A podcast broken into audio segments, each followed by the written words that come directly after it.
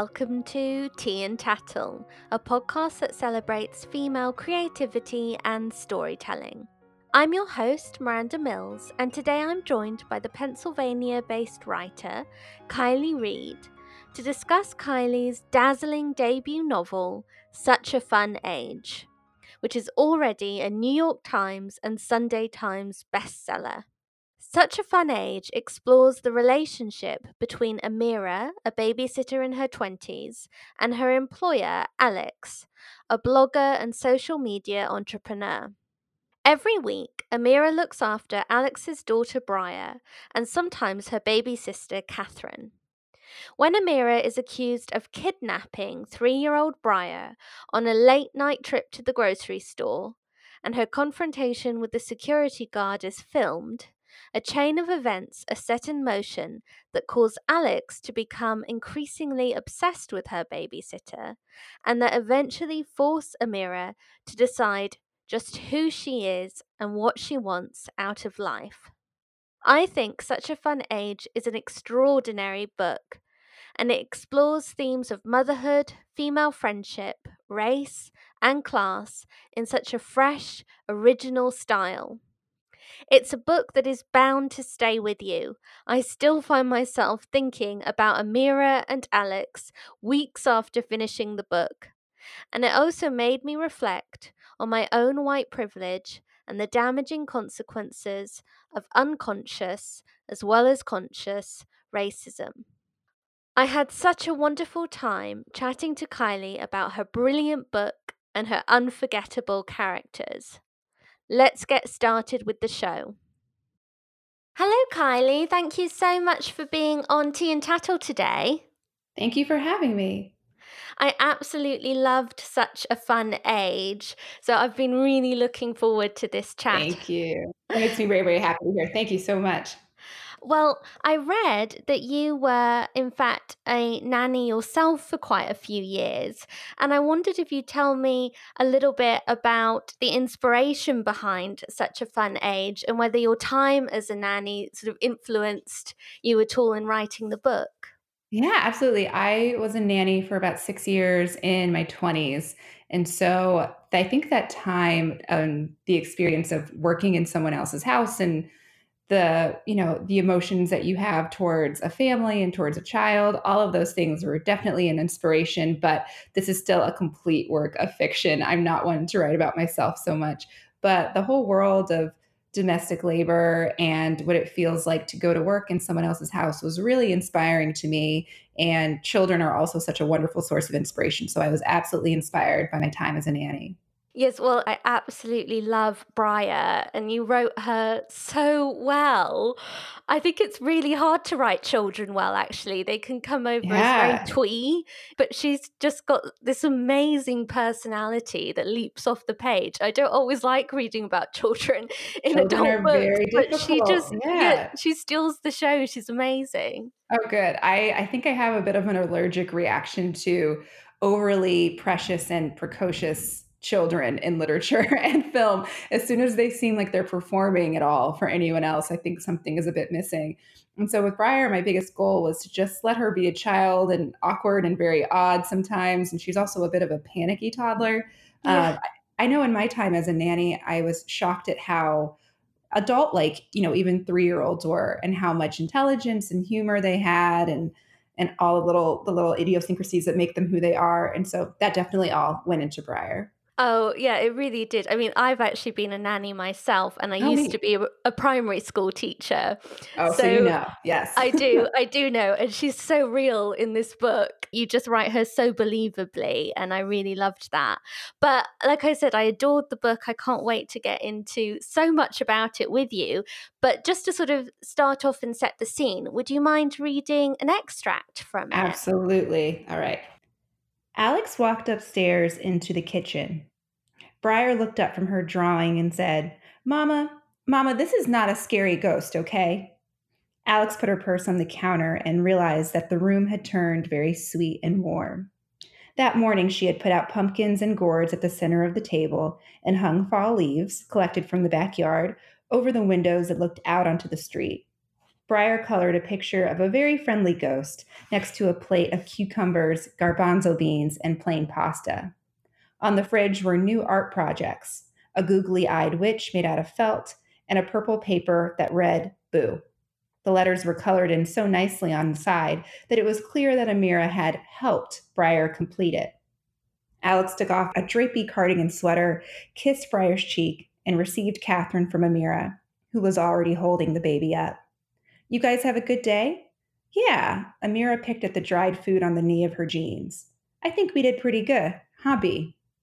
Briar held up a crayon and said, You do it. Emira sat down next to her. I do what now? Let's say please, Bry, Alix said. Emira, she added, do you drink wine? Emira carefully accepted a crayon from Briar. She blinked and said, I mean, yeah. Alix took two glasses from the cupboard and thought, Yeah, you do.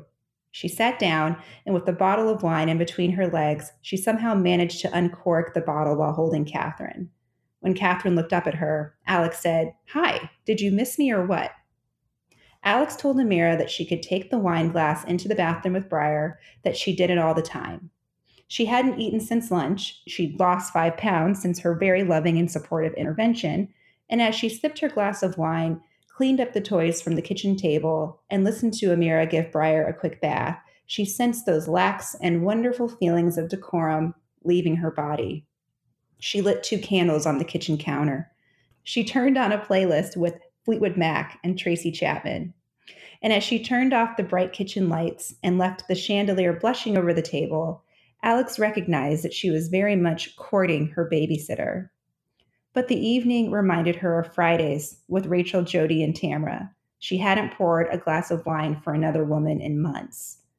Emira emerged with a few picture books beneath her arm, a glass half full, and Briar in tow, changed into her pajamas and wrapped in her tattered white blanket.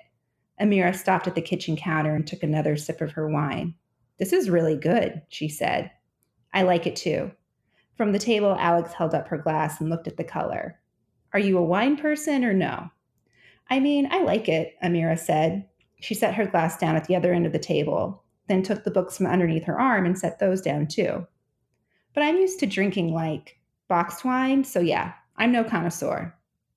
There were moments like this that Alix tried to breeze over, but they got stuck somewhere between her heart and her ears. She knew Emira had gone to college. She knew Emira had majored in English. But sometimes, after seeing her paused songs, like with titles like Dope Bitch and Y'all Already Know, and then hearing her use words like connoisseur, Alix was filled with feelings that went from confused and highly impressed to low and guilty in response to the first reaction. There was no reason for Emira to be unfamiliar with this word, and there was no reason for Alix to be impressed. Alix completely knew these things, but only when she reminded herself to stop thinking them in the first place. Oh, thank you. That was wonderful. Okay. I remember that section and yeah, just really loved that passage. I love the way that you write about a kind of I don't not girl crush because Alix isn't a girl anymore. You know, she's a woman, and so is Emira. Um, you really write about a kind of woman crush. Alix is Emira's employer, but she develops almost a sort of obsessional interest in Emira and wants to sort of be her friend, but also really wants Emira to kind of notice and look up to and respect her. Mm-hmm. Why does Alix become so fascinated with Emira? Oh, I think there's a lot of things going on. And I also don't think that you're quite wrong calling it a girl crush because I do think there's like an adolescent uh, air to it as well uh, when yeah. you're little and discover something for the first time and, and become quite interested in it. Um, I think there's so many things going on. Alix, I think her loneliness really drives her actions especially in the beginning of the book. She's just relocated to Philadelphia. She doesn't have her girlfriends and her phone blowing up all the time. And suddenly she's placed into the city that she doesn't really see as as important as she did with New York. And so what happens is she meets, you know, her husband's friends, and she doesn't really think that they're uh, very modern and cool. And Emira is a version of modern and cool that she hasn't seen before. And so I think that she becomes infatuated in a very interesting way. And I think we all do that to a certain extent. I know that, you know, if I discover a new artist or author, I will kind of go down the rabbit hole and want to see and read everything they've ever done. But the biggest difference here is uh, Alix is her employer. And I think mm-hmm. that her want for female friendship and a project and a mentorship goes past healthy boundaries because she's paying Emira to be there. And so, like in mm-hmm. this scene, you know, she asks Emira to do things all the time because that's her job. She says, you know, can you pick Briar up? Can you change Catherine? And then in this scene, she says, basically, you know, do you want to have a glass of wine? Which almost translates into, do you want to be my friend for a second? And I think Emira is so used to saying no. And she's also so vulnerable financially. Uh, she feels like she has to to sit there and and see what this is about. Yeah, exactly. And I think that that boundary that Alix crosses a lot is explored so interestingly. Um, Alix seems to spend a lot of the time building up some kind of fantasy about who she is mm-hmm. and also about how Emira fits into that. And Alix does recognize differences between the women. She thinks about their difference in race a lot, but she really seems quite ambivalent to Emira's sort of financial situation, the fact that, you know, this is a transactional relationship as well, and that she is Emira's employer, but she doesn't know that Emira can't even really afford health mm-hmm. care, for instance, or what her life is really like is this just real selfishness on Alix's part? Why does she find it so hard to sort of connect to Emira in a less selfish way? Mm, I think there's a lot of things going on. Uh, Alix is very used to having girlfriends within the same class solidarity that she's in.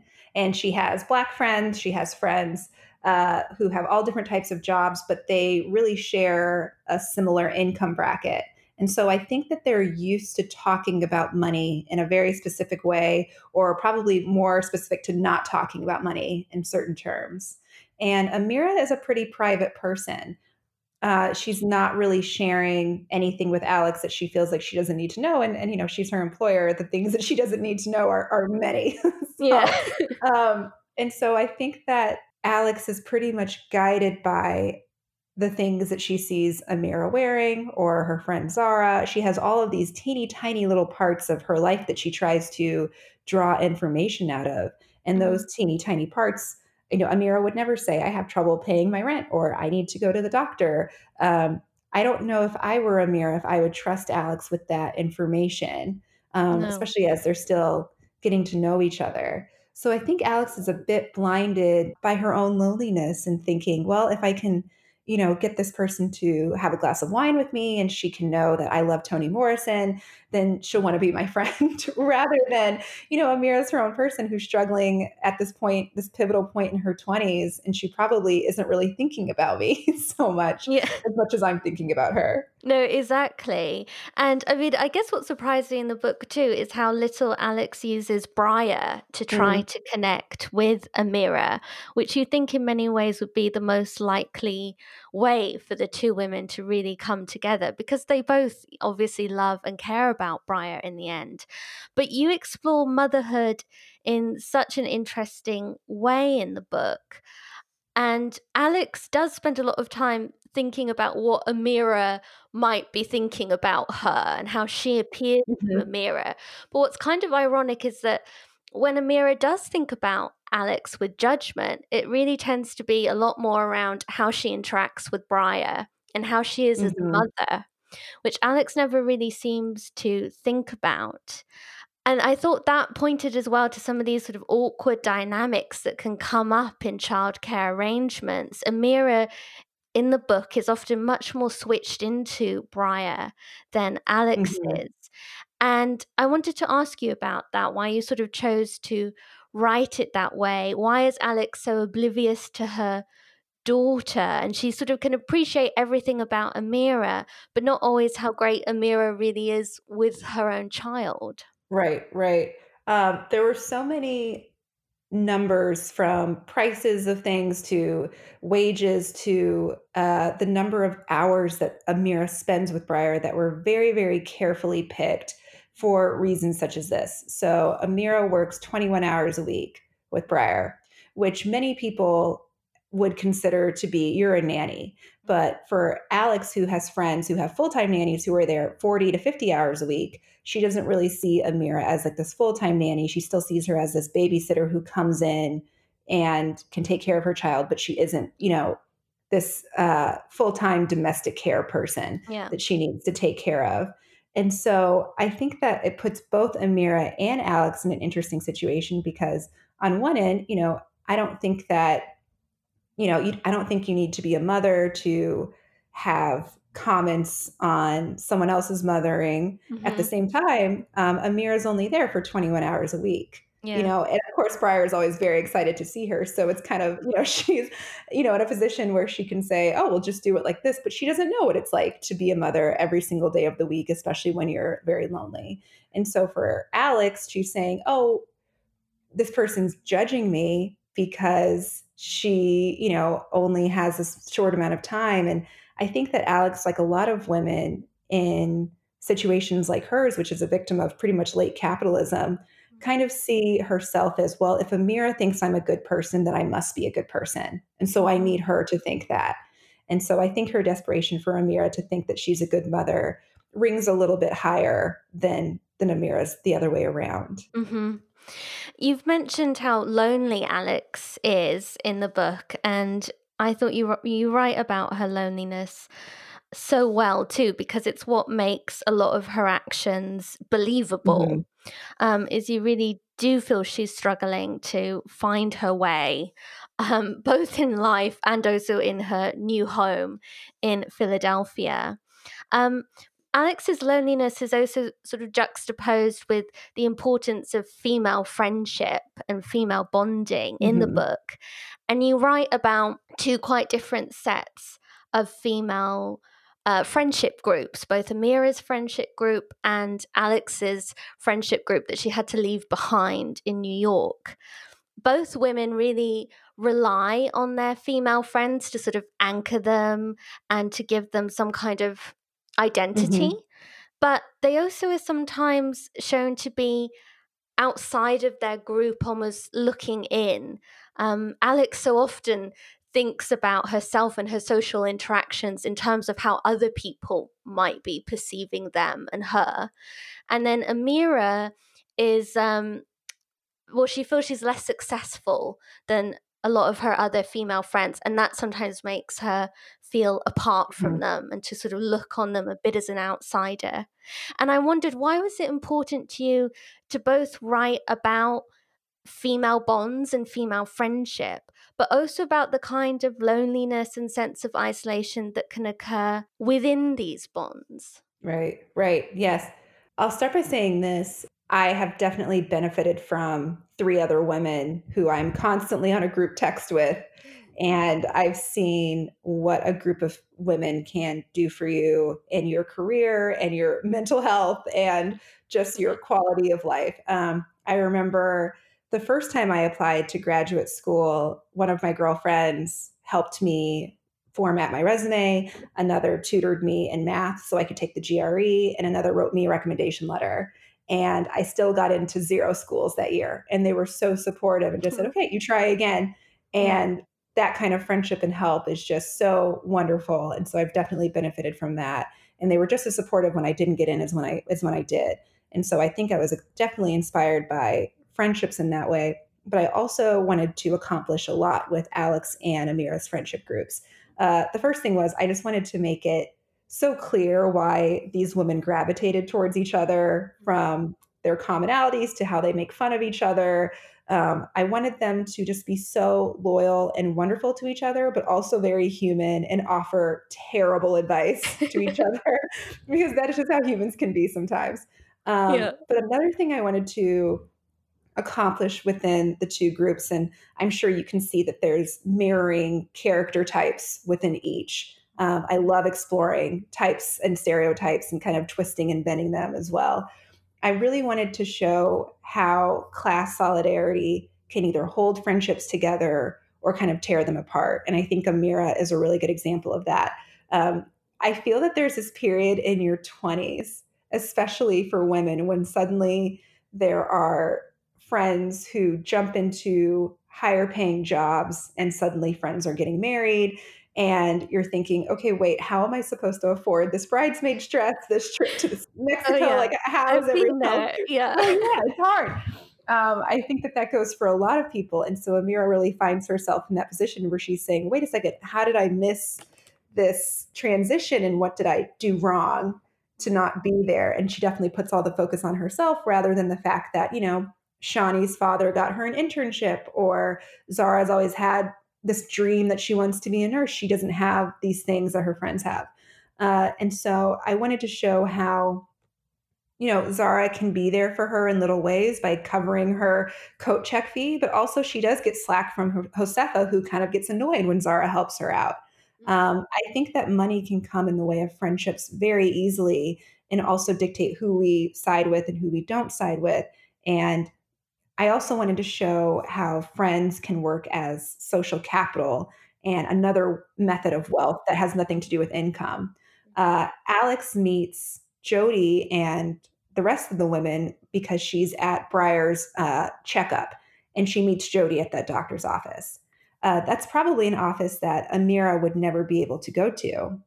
And so, just from that connection and having wonderful healthcare, as everyone should have, Alix suddenly has access to these women and their friendship, but also their you know social wealth. And you know at one point she gets a job offer from one of her friends. She gets a hookup through you know meeting people through another one of her friends to the hillary clinton campaign. And there's all of these career opportunities that she gets through her friends. And those are not the same opportunities that Emira is getting.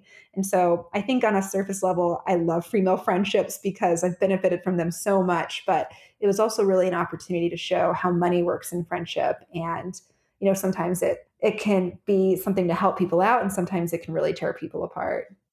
Yeah. Well, and this idea of sort of social capital in a way I find really interesting too in terms of how Alix's group of female friends also seemed to strengthen her own social status in a way mm. um, and how she perceived herself. I mean, Alix seems to me someone who really wanted to reinvent herself. I mean, she even changed how she pronounced mm. her hmm. name. It's like Alix yeah. or something. Um, and it's like she's got this sort of fantasy version of herself that she wants to be as this sort of really liberal woman who has it all and who has these great friends and who has friends of all different races. She's absolutely terrified in the book as being perceived as mm-hmm. racist. Mm-hmm. And she spends time fantasizing about kind of who she wants to be and who she wants to appear to be to others. I mean, specifically Emira. She thinks about Emira finding out that Alix has this close black female friend, for instance, and what Emira would, you know, think of that, how impressed Emira might be by that. And I wondered what were some of the wider issues regarding things like race and class and privilege that that you wanted to address through the narrower lens of both Emira and Alix's interactions with each other, but also this idea of Alix trying to gain social status from those that she's mm-hmm, mixing mm-hmm. with. Um, I have to be honest and say the first priority with anything I write always has to do with the characters. Um, there mm. was a teacher in grad school who always said, You can't issues, and I'm putting quotes around the word issues, you yeah. can't issues your way into a plot. You have to go the other way around. And so I knew I wanted initially a very precarious and awkward relationship between a mother, a babysitter, and a nanny. And from that came so many issues of race. But I think that the only way that you get to those in a really natural way is if you just focus on the characters and their own individual wants and needs. And so mm-hmm. with Emira and Alix, I think that Alix isn't trying to be a liberal person. I think that she thinks that she naturally is, and she tries to set herself up to benefit others from the way that she thinks. And so she's a bit blinded. She knows how she feels. She doesn't feel like she has a racist bone in her body, and she's just trying to set others up for success with the, you know the things that she has. And I think that she's also encouraged by the other wealthy friends that she has telling her that she's doing the right thing.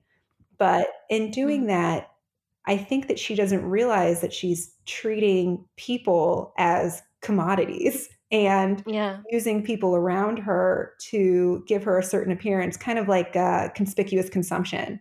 And I think that Mm.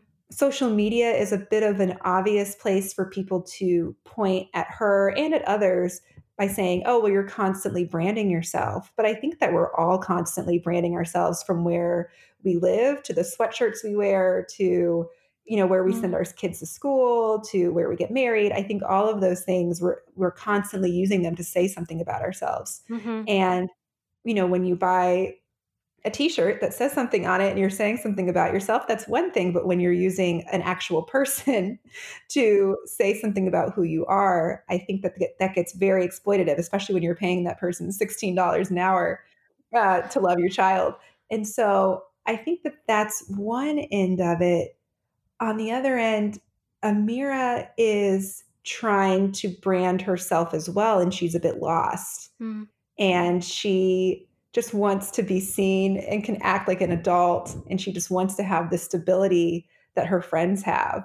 And so i think the combination of what, what they're both trying to achieve kind of comes together in this choreographed train wreck a little bit as alix's uh, tendencies to obsess over things really get the best of her Yeah. Well, and I mean, uh, it's so true that all of the points that this book raises really does just come from the characters and the plot. You give so much depth to the characters, which is, I think, truly wonderful. And that's what can raise so much discussion around the book. I mean, I've seen comments um, on, on social media, I think, about people who like were are really divided over their opinion of Alix, for instance and i think that's just um, you know amazing to be able to create characters that you know engender such discussion and such different opinions amongst admit people. it's one of my favorite that must feel great. It does. Um, I did hear about an incident in a salon where my friend said she was there, and two women, a bunch of women were discussing the book, and two women got into an argument over whether Alix was a good or bad person. And it got to the point where there was screaming involved, and the salon owner asked them to leave the store. And then Oh someone shoved the other person on the way out. And so everything excluding the shoving, I mean, it's a dream. It's delicious that people are are that divided. Uh, because I i I love when novels don't tell me what to think of someone. I love when they let me make up my own mind. And so that was definitely a goal. Um, and I think that, you know, through studying characters, you cannot help but study cl- class and race. And Mhm. Alix's obsession and girl crushes, I think even the words sound really innocuous, but I do think that fetishizing someone is an extension of white supremacy. Mhm. And so it's really it's a weird balance to try and maintain an even hand as a writer and just stick with the characters, knowing that you are pointing at these other things that that go into, you know, deep trauma and pain still for many black Americans. hmm But yes, it's interesting. I mean, this discussion on whether Alix was a good or a bad character. I think what you do so well is you show that you know p- people are neither. You know, Right. people are a real mix of things, um, and are complicated. They're very complicated. And I think that any energy that I spend figuring out who is a villain and who isn't takes away from the systems that are in place that allow, you know, someone like Alix to go to a wonderful doctor and, and doesn't allow Mira to do the same thing. And I hope that it's very clear that I think everyone in this book should be able to go to a really wonderful doctor. Um, and that's not Alix's fault. Um, and so I would much rather spend time as a human, I guess, focusing on those systems rather than the people. Yeah, and I think too. I mean, there's this feeling at the end that in an in another life, Alix and Emira, um, it could have ended up a bit differently Mhm. between them. But that also gives some hope for the future as well. And for Alix, you feel if she could just learn to maybe look in inwards a little bit more and address issues like her own white privilege, there would be more hope for her development as a character in the future. But in some ways, you know, it's easy to vilify Alix, and you have someone who may be perceived as more of a hero in the book, and that's Mhm, Kelly, mhm. Emira's boyfriend. But you also show him to actually be a complex, you know, Right. person um, as well, like we all are. And I really enjoyed that aspect of the story as well. But I wanted to ask you, um, what did you really want to explore with Emira's relationship with Kelley, and how did that relationship help her to become that confident woman that we see at the end of the book? Yes. Uh, I think the first priority with Kelley is I mean, it's probably no surprise to you as you've read the book that I love rom-com Yeah. elements in anything. I love watching the beginning of a relationship. And so the biggest thing was to have the reader date Kelley along with Emira and Mm. experience him as she experiences him. And so that he comes on the scene after their first traumatic meeting. He's very cute and charming and Emira's 25. She's not trying to get married. She's not saying, Is this my forever person? She's saying, You know, this will be fun for the evening. Mhm. And I wanted to give Kelley the full freedom to really nail it and be wonderful and supportive and funny with her, but also really mess up sometimes. Because I think it's really interesting to watch Emira wonder, should I ignore this? Should I say something? No, I'm just going to ignore this and, and go on because I think that that's something that we all do when we're first getting to know someone, whether we're dating them or just being friends with them. Uh, on another end, Al- Alix and Kelley have this really difficult uh, history together. And when I was in graduate school, I worked with one of my professors on this, and we talked a lot about how memory works and how memory can be really self serving and it can make you feel like a victim, or it can make you feel really woke, or it can make you feel like you always had the best intentions. And so it was important for me to allow Kelley and Alix to tell their sides of the story only from their sides and not give the reader all of their information other than how it happened to them. Because I think the way it happened to them is the most important thing. And so Kelley has a large amount of black friends and and he's very interested in, you know, black culture. And I don't think it's I don't think it's inauthentic. I think he really enjoys those things. Mhm. But just like Alix, you know, he brands himself with them sometimes. And I think when it comes to fetishization, how it happens most often is you can really love something like Kendrick Lamar or a clothing line, but also believe that it says something about you. Mhm. And I think that that's almost more scary than than like a, you know, a very overt racist action because Emira has to decide does this person really care about me or am I, you know, part of this whole other thing he's doing? Mhm. And I think that that makes it really hard for Emira. Mhm. But she navigates that relationship and she emerges as someone really strong at the end of Mhm. the book, um, which I really loved seeing her growth as a character as well. But I did think it was fascinating how um, there is this particular story that's told in the book that you get to see from both Right. Kelley and Alix's side, and they had such different experiences of the same events. And it, to a certain extent, affected both their lives in different ways too. Um, this whole event, and I, I loved how you did that, though. How um, you really can see that people will interpret and experience things in, in very different Oh, yes. ways. I don't know if you have family and friends who also do that. They retell a story from 20 years ago, and you're like, wait, that did not happen like that at all. But that's how you've been telling it to yourself for 20 years. And so that's how it, it, you know, that's how it is in your mind. And I think that we have the ability to shape our memories a bit to be to one cope with what happened to us for for alix it was a, a traumatic moment in her life but I think it also she's trying to protect herself by creating this memory that maybe, you know, didn't happen the way that she thinks it did, and the same for Kelley. Um, and I don't think that that's that rare. I think that we all do that in little ways of, of protecting yeah. ourselves. But unfortunately, when these things come to light, you know, if we aren't honest about the truth, it comes back to hurt us a bit. Yeah. No, exactly. But no, I know I thought that was just that's so well done. Okay. But um, I mean, I could talk to you about your book all day, as you can probably tell. There's so That's much to discuss from it. But um, at the end of my interviews, I always ask my guests to give a cultural recommendation. So I'd love to hear about something you've been loving lately, whether it's a book or a TV series, a podcast, Yeah. anything really. But I'd love to hear about one thing that you've been enjoying. Oh man, um, I, I I knew this was coming too, and there's so many things that I love. I'm trying to. Um, I think that the thing that has stuck with me, especially because it was so long ago that I saw it, was a play that I saw called The Flick Oh. by Annie Baker.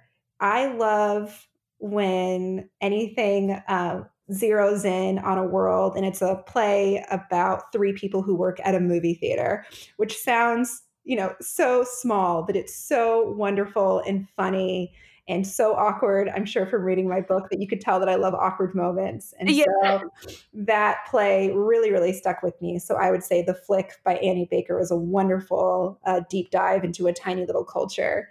And I would say a much more popular one was Netflix uh, documentary called Cheer, which I loved. I just watched it and I just devoured it. Um, Oh, yeah, amazing. those, Oh, sure. thank you. No, those are both amazing. And I'll put links to those recommendations in the show notes for this so listeners can check them out. But so, Kiley, what's next for you? Are you able to share um, anything related to a future book or events that are coming up for you? Absolutely. So I am working on a future book, but I am quite slow. So give me a few years. But I do have uh, a short story coming out next month in Playboy, which I'm very excited about. Oh, And then, amazing. yeah, and then I'll be making my way out to the UK and doing an event at Brixton Library on Monday, the 24th of February. And I'll also be at Waterstones on February 26th, which is a Wednesday. And I'm so excited to be there. Oh, yeah, that would be wonderful. Um, I definitely want to try and make um, some of your UK Yes. events. That would be really great. I'd love to see you there. Yes. And um, if listeners would like to keep up with your news and upcoming work, where's best to find you online? I try to keep as updated as I can on Instagram, and my handle is at Kiley Reid. Okay, wonderful. I'll put a link to that in the show notes as well. But Kiley, it's just been a joy talking to you today. Thank you so much again for coming on Tea and Tattle. Thank you so much for having me. That's it for this episode of Tea and Tattle. Thanks so much again to Kiley for her brilliant interview. For all the relevant links, check out the show notes for this episode at teaandtattlepodcast.com forward slash home forward slash 126. If you've enjoyed my chat with Kiley, then I'd love it if you shared this episode with a friend, or please consider leaving a review of Tea and Tattle on Apple Podcasts or Stitcher, as great reviews help other people to find the show. If you'd like to get in touch, then come and find Tea and Tattle on Instagram at Tea and Tattle Podcast, where I share the latest podcast news, sneak peeks of upcoming guests, and things I think Tea and Tattle listeners will love. Thank you so much for listening. Until next time, keep well, be joyful, and stay in touch.